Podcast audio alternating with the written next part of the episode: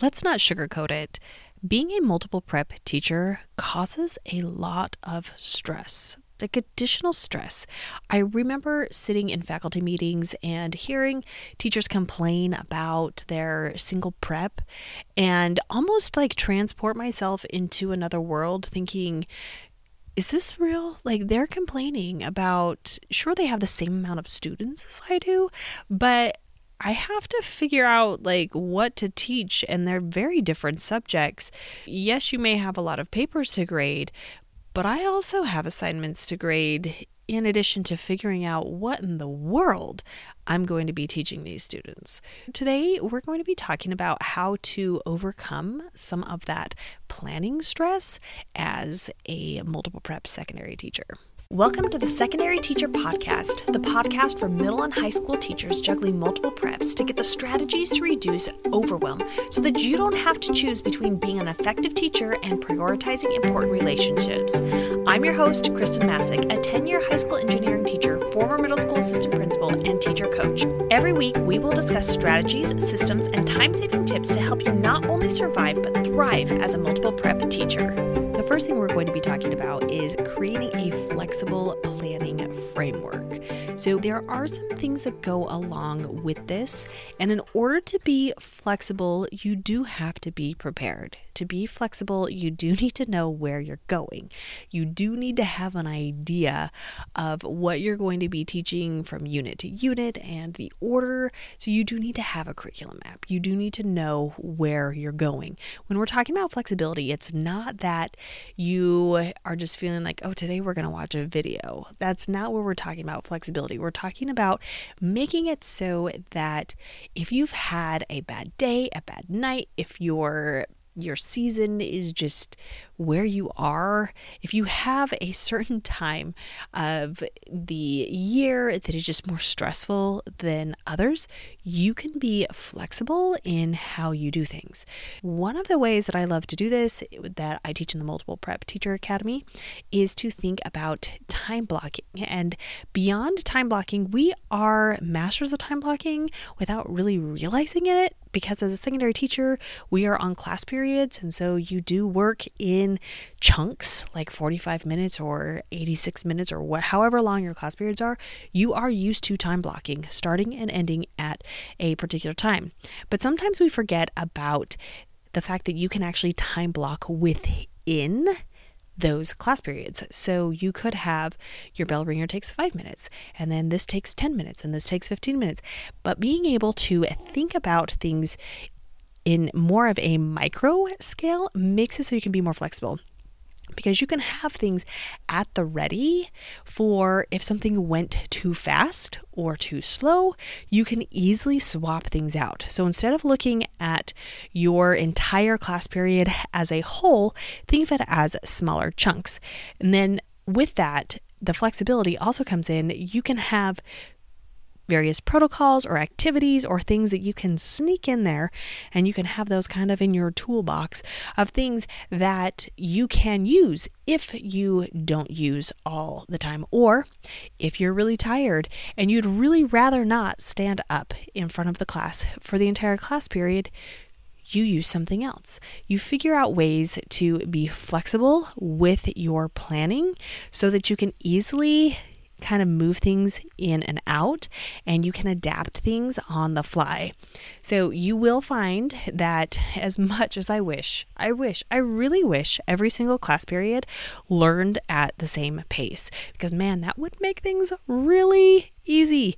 But unfortunately, you have different personalities, you have different learning styles, you've got students who have different needs in different class periods. And so some class periods are going to take longer than others to learn concepts. So, really having those quick, like 15 minute, and they could be activities that are, they could be games. I love games.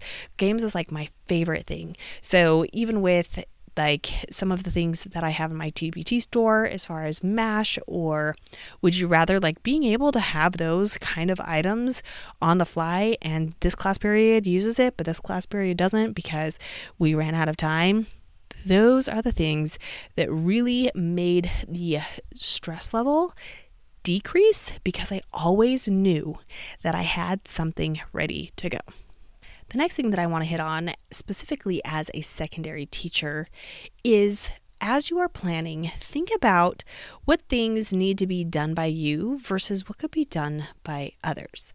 You could save a lot of time depending on what you're doing if you are needing to create or wanting to create a resource for students to take notes.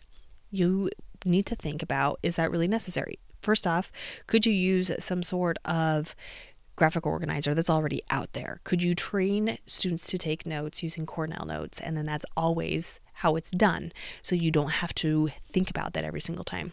Or could you get a little bit creative and could you make the students do the work? That requires that they are doing more of the thinking. Maybe you've given them your slides and you're saying, hey, here's the slide deck. If you were to teach it, come up with a note taking guide. So now they're really having to think about what is important, what's not important, how would they prioritize that, how would they make the notes. It's just that higher level thinking. What are some of those things that you might be able to do that you are totally capable of doing? Would take a lot of your time, could cause you some stress, but that you could turn around to your students. Now, you will have to practice this.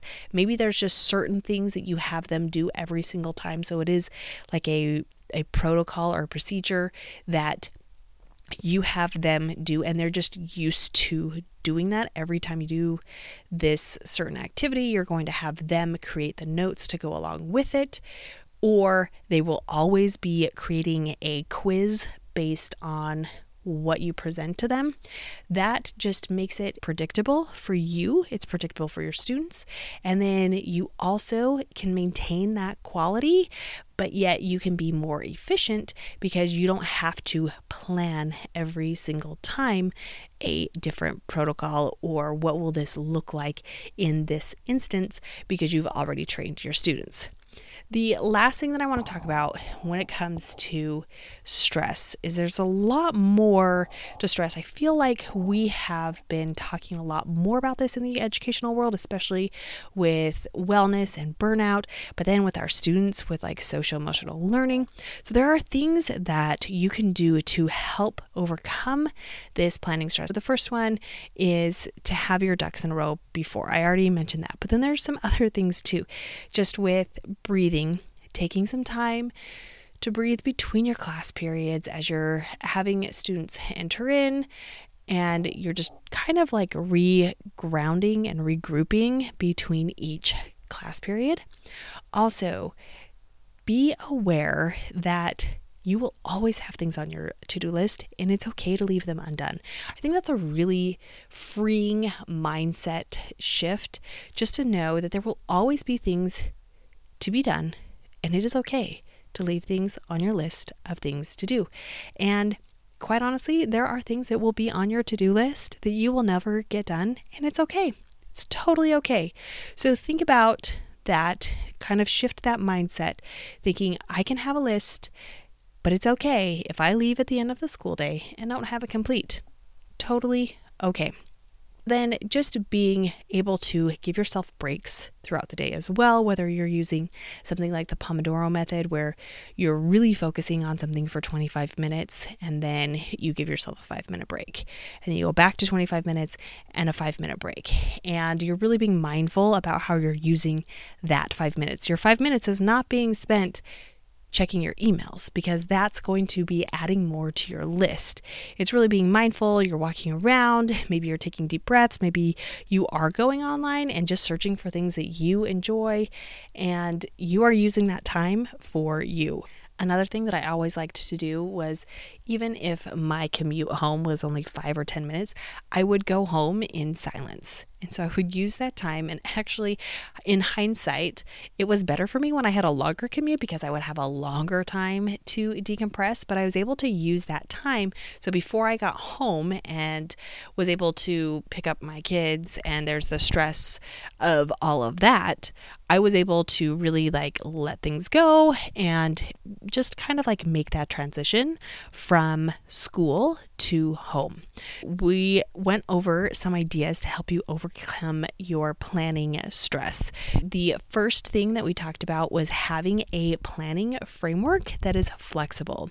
Coming up with small plans, small things, thinking about how you can chunk your class period itself so that it is a bunch of mini lessons that you can pull in and out based on how you are feeling that day, how your students are doing, and just a whole different things to make things flexible.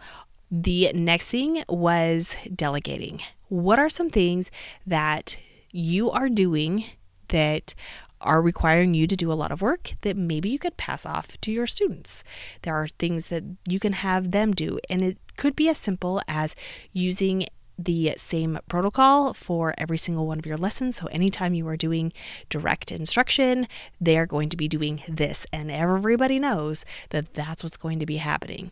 And so that takes a lot of stress away from you and also from them. And then we talked about some of the mental health things that you can do, like regrouping, breathing, taking breaks, so that you can be doing things throughout the day that will help combat those stress levels that have to do with other things besides planning itself. If you felt like today was helpful to you, it could be for others. To help spread the word about this podcast, take a screenshot of this episode. You can share it with your friends, send it an email, or you can also add it to your IG stories and tag me at Khristen Massic, K H R I S T E N M A S S I C. Until next week.